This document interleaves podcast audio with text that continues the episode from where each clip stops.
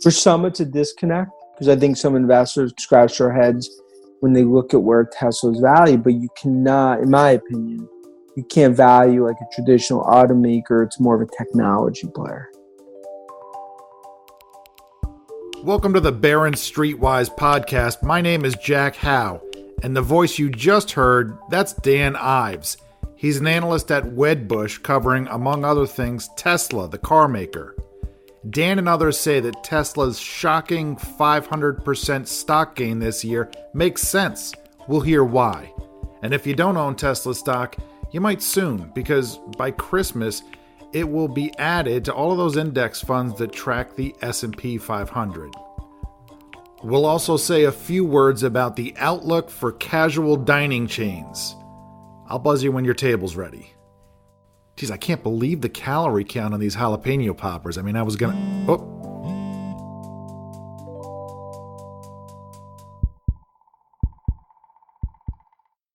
Listening in is our audio producer, Meta. Hi, Meta.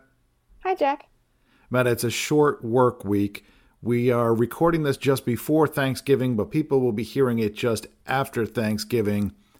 How do you imagine that future Meta would tell me that her Thanksgiving dinner went? I think she'll say it was very nice. The lentil nut vegan meatloaf was very moist. oh, man. And seeing the family on Zoom was very lovely. That's nice. And there will be stuffing, so all is good. I'm happy for you, Meta, but I have to talk about something sad now. Because two things have happened in recent days that I think sum up the bizarre mix of real world gloom and financial world euphoria that we've seen for months now. For the first time since May, we've started to see days with more than 2,000 reported U.S. deaths from COVID 19. But also on Tuesday, before Thanksgiving, the Dow Jones Industrial Average topped 30,000 for the first time. And we've talked about this contrast before. I think the most important force in the financial universe for more than a decade now has been ultra low interest rates. If the economy looks wobbly because the virus is raging again, that makes policymakers all the more likely to keep interest rates near zero, which leaves bond yields looking pitiful and shifts investor attention towards stocks, even if stock prices are higher than usual. In that sense, bad news for the economy can sometimes be good news for stocks. But good news can be good news too, and there is important good news in the form of multiple vaccines now that appear highly effective in trials and likely to be widely administered, maybe beginning before the end of this year. And that means we can start getting back to normal next year, which would obviously be good for company earnings. Goldman Sachs estimates that earnings underlying the S&P 500 index will jump 29% next year. And I know they're rising from depressed levels, so a big increase is expected, but Goldman's 2021 earnings estimate is also 6% higher than the record earnings we saw before the pandemic in 2019. So that would clearly be welcome news for stock investors. But it's a strange situation to have stocks rising on bad news and good news at the same time. I think it leaves some investors looking for signs of bubbly pricing. If Goldman is right in its forecast, then the S&P 500 trades at 21 times next year's earnings. That's definitely high, but it's not bonkers. And gains for stocks in the index have been unevenly distributed. Goldman recently calculated that with the index up 12% for the year, five tech giants in the index Apple, Microsoft, Amazon, Alphabet, and Facebook were up 49% for the year, and the rest of the index was up just 5%.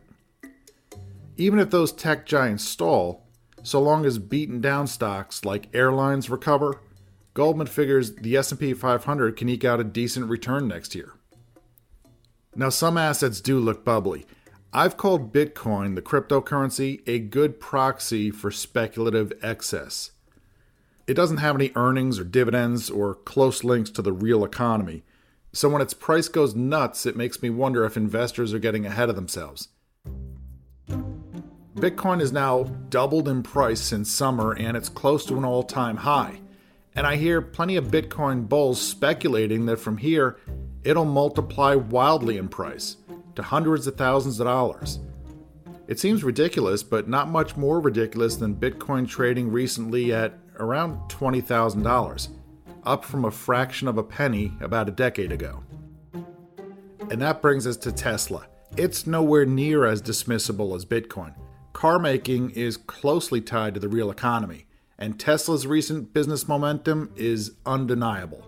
We're watching shares of Tesla this morning, and frankly, when are we not? The stock is up 5% pre market right now. That follows a 6.5% gain during yesterday's session. Uh, based on this morning's jump. Silicon Valley innovator reaching new heights with Tesla's market value crossing $500 billion. That allows him to zoom past Bill Gates and snag the title of the world's second richest person. Gosh, it's, it's hard to see who's going to catch Tesla. You've got the S&P inclusion.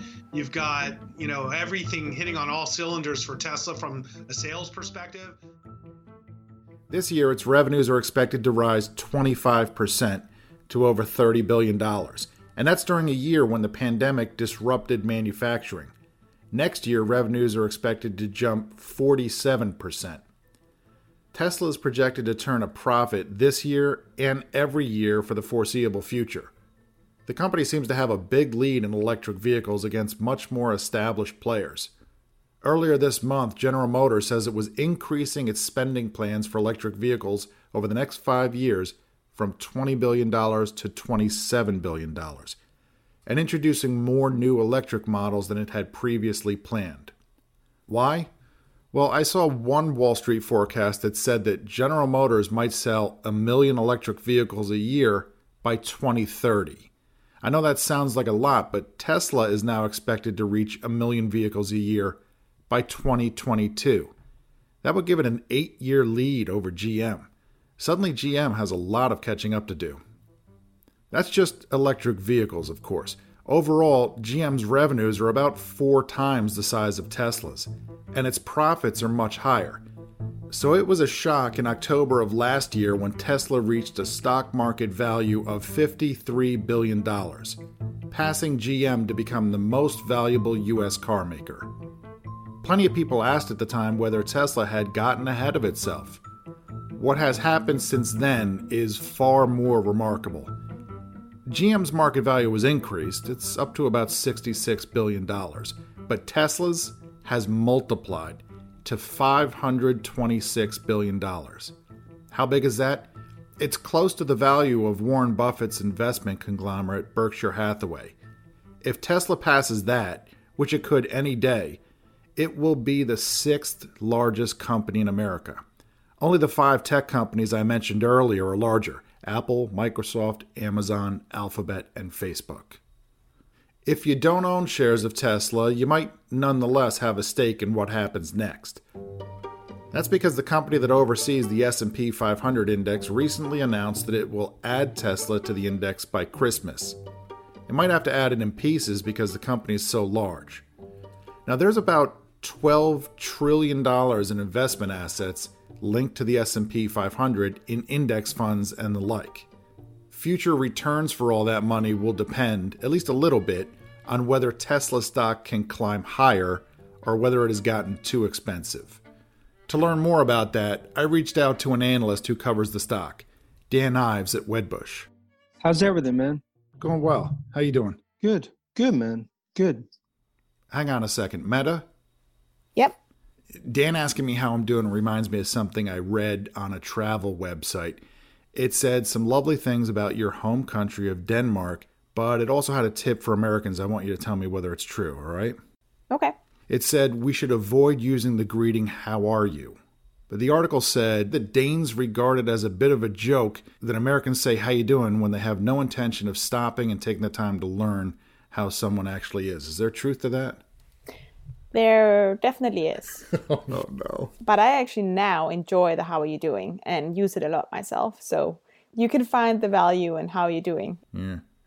By the way, Meta, how are you? And I mean that sincerely. I want you to take all the time you want now. Tell me. well, Jack, I have a bunion that's bothering oh, me, and I'm going to tell you all about it. It starts with me going to the pharmacy. You know what? I want to hear this, but, but we better get back to Tesla, and you can tell me about it later. The things were right all along. you don't want to hear the truth.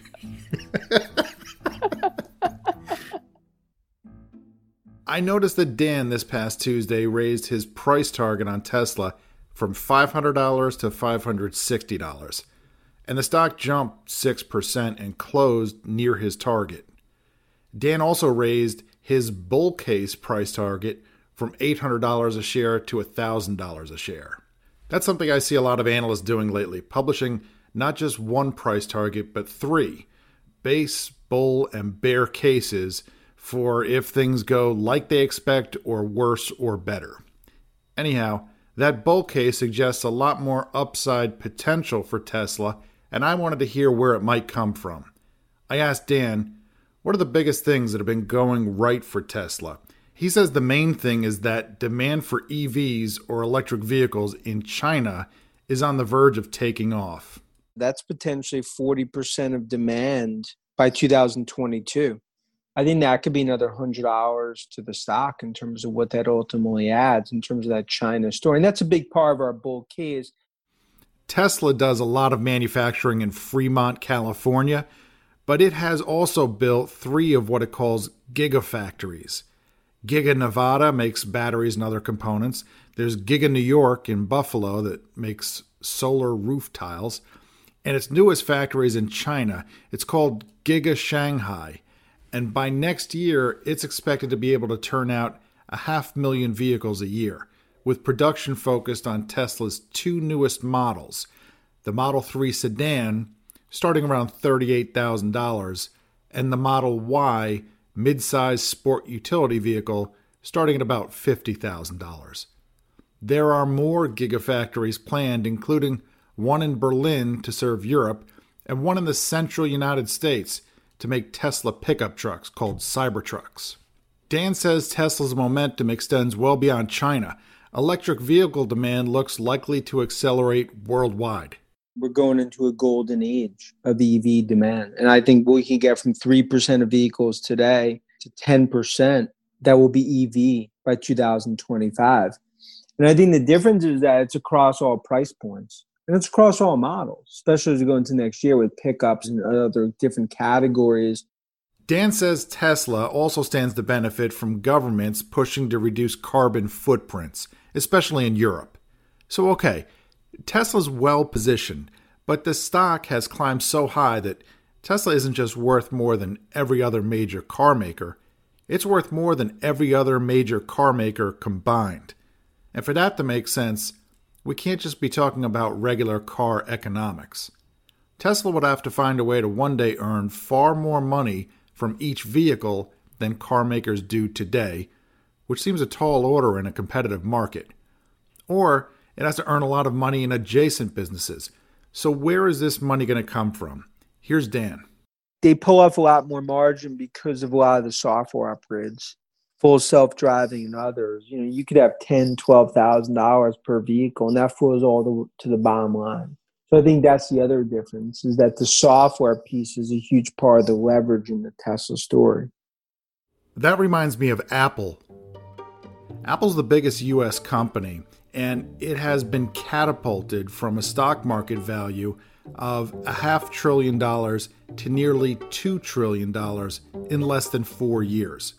Now, there are a lot of reasons. It sold a heck of a lot of phones and new accessories like AirPods, but one of the biggest reasons is that Apple has sold more services like storage and music and TV subscriptions, and the cut it gets when it sells software in its App Store. That service revenue comes with high profit margins, and it tends to be steady, not lumpy from quarter to quarter and year to year like phone sales. So it has not only driven Apple's profits higher, it has also made investors willing to pay a much higher multiple of earnings for shares. As recently as two years ago, Apple stock sold for less than 15 times forward earnings projections. Now, it's close to 30 times. Whether that valuation is warranted or not is open to discussion, but it explains how the stock has climbed so far so fast. Tesla sells software and services too, like a $10,000 package that adds self driving capabilities, and a $2,000 add on that boosts acceleration. Owners of older models can pay $2,500 for an upgrade to their infotainment systems. There's talk of a subscription model for battery charging. We've spoken in the past on this podcast with Adam Jonas, who covers Tesla for Morgan Stanley. He upgraded Tesla stock just recently from equal weight to overweight, or Morgan Stanley's version of going from hold to buy. One reason is that Adam thinks Tesla could one day make more profit selling Tesla owners add on services and insurance than it makes selling the cars themselves. Under his most optimistic assumptions for long term sales, he thinks the stock is worth more than $1,000 today, implying a lot more upside potential. Hopefully, that's useful for investors wondering about the stock. I'm not taking a view on it either way because I'm struggling to make sense of the math. My base case is that I'll look like an old fuddy duddy if the stock continues to soar, and all those Tesla bulls will laugh at me for not understanding the internet, or cars, or internet cars. But my bull case is that I'll benefit indirectly via my S&P 500 fund. Technically, if the stock goes up a lot over the next year, I think index investors are entitled to brag that they added some Tesla around last Christmas. Meta, do we have time to say just a few words about casual dining chains? Sure. Okay, we've spoken on this podcast with the chiefs of Chipotle and Papa John's about how they're doing quite well during the pandemic on delivery and takeaway orders, including digital ordering. And the drive through line at the McDonald's near me is so busy it's McNuts. But what about sit down restaurants? They've gone from shutdowns to limited capacity openings in many states, and some have done well with outdoor dining.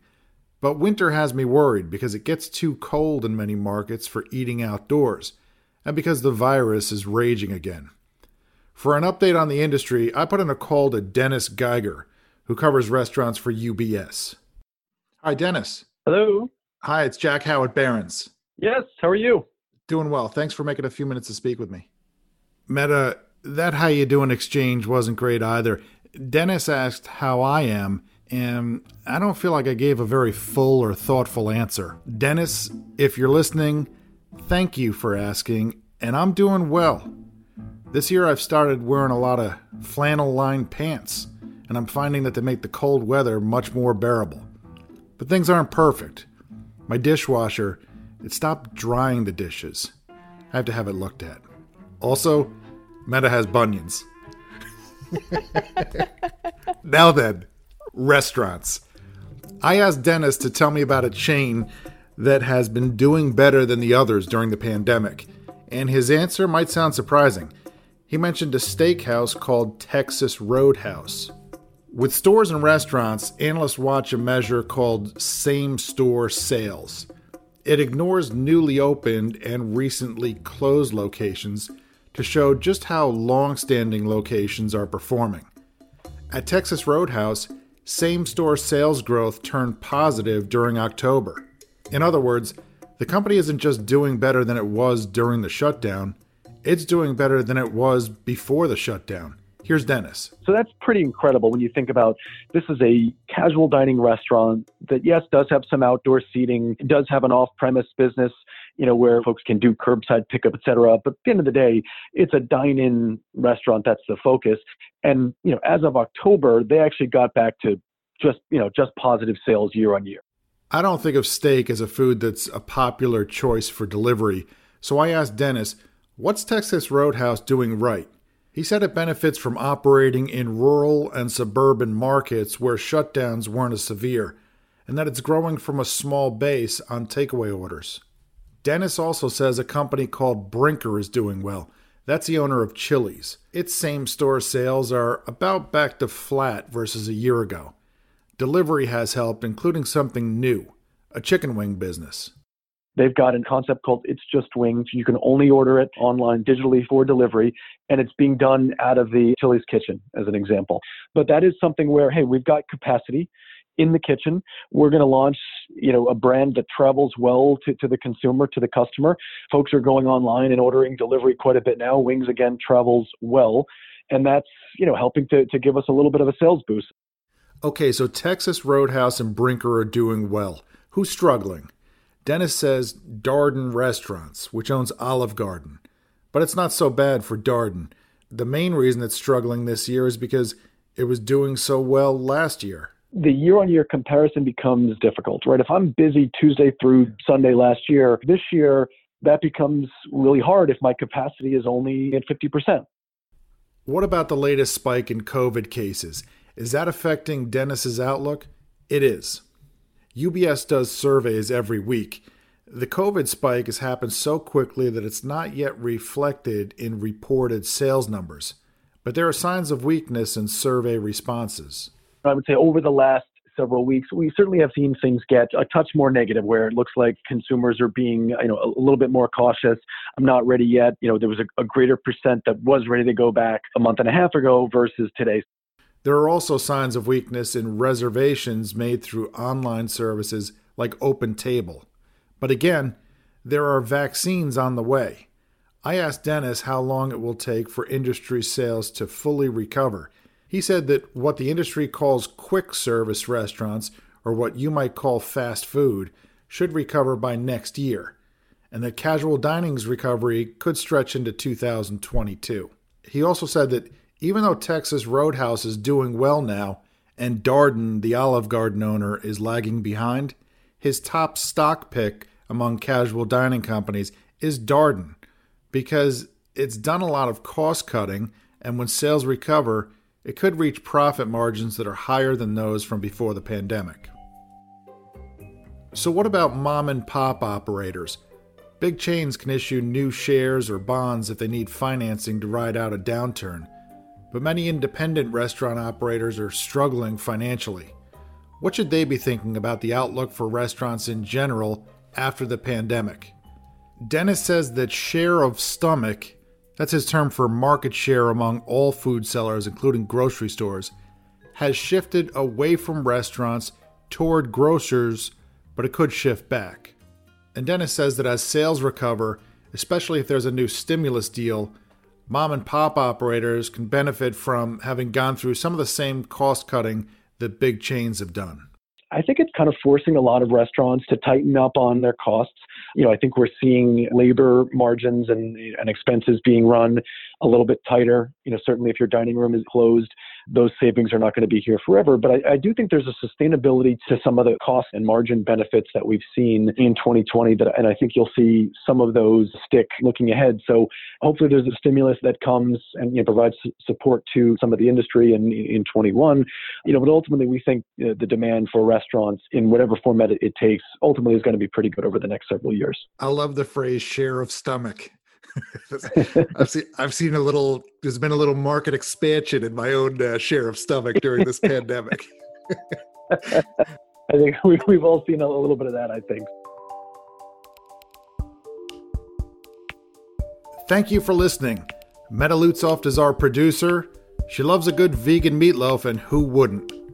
Subscribe to the podcast on Apple Podcasts, Spotify, or wherever you listen to podcasts.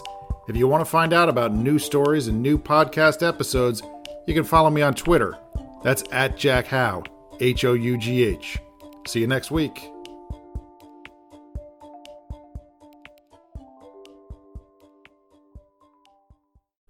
This message comes from Viking, committed to exploring the world in comfort. Journey through the heart of Europe on an elegant Viking longship with thoughtful service, destination focused dining, and cultural enrichment on board and on shore.